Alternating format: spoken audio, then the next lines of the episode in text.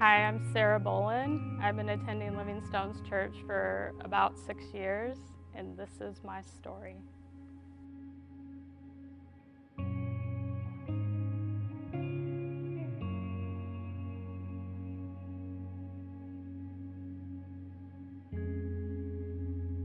Before Jesus came into my life, and actually, I will say that I grew up going to church, but we were Sunday morning Christians, and for some reason, the gospel of Jesus never penetrated into my heart. So I did go to church on Sunday mornings, but I was not in relationship with Jesus and I don't I can't really say that my family was either besides going to church on Sunday mornings. So as a teenager, I really felt a void. I was lonely and and just looking for love and I, I, I was seeking love in all the wrong places. And it started with obsessively shopping. I love to shop, and I had a closet full of clothes and as many shoes to match, and lots of makeup, and that didn't fill my void. So I started smoking cigarettes, and um, and then I went to the opposite extreme where I just gave away my clothes and shoes, and I stopped wearing makeup and I stopped shaving. And I also started experimenting with psychedelic dro- drugs and marijuana. Um, and thankfully, the Lord always protected me in that. Um, he always made sure I was safe. Praise Him for that. And um, and then I also hitchhiked out west. And when I was out west, that was the first time that I ever saw mountains and just actually was exposed to like nature in that grand of a form. And it just was really emotionally moving for me. And, I felt very connected and grounded with God. And then I traveled out west further and I got to spend a lot of time in the redwoods, just hiking every day.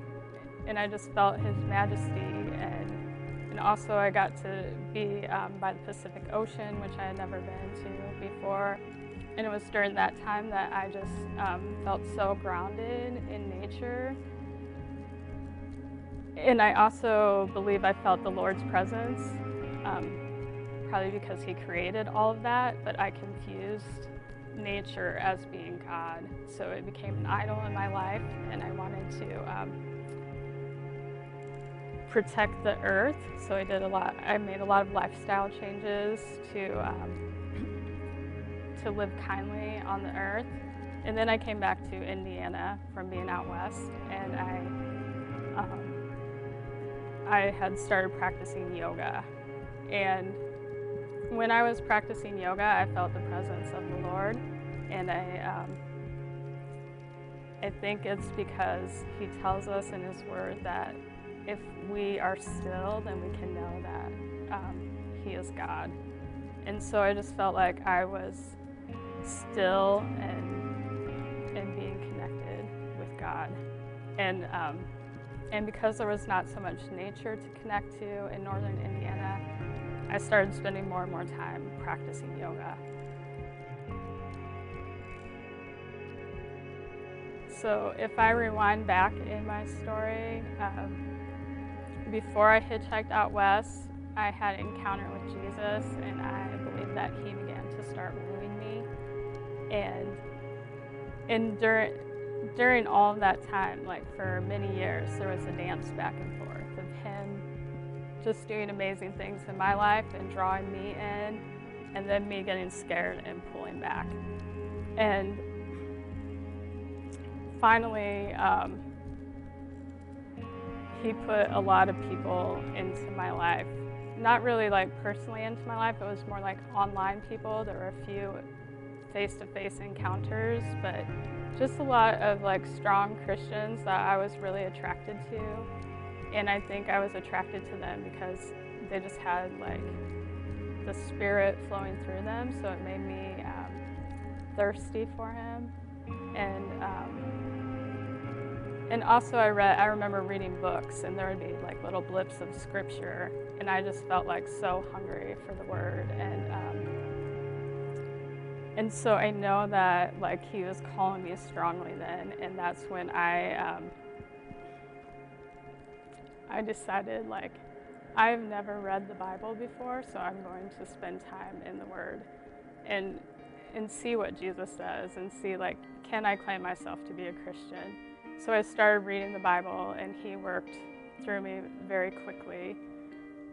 So I just felt so much peace when I was reading the Bible, like um, just the kind of peace that's beyond human understanding. And and also, I just felt hungry. Like every day, I was so exci- excited to be spending time in the Word.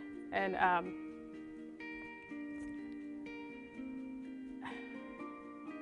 yeah, so so it didn't take very long. It was like a week, and I was like, all right, Jesus is the way for me. And I gave my life to him.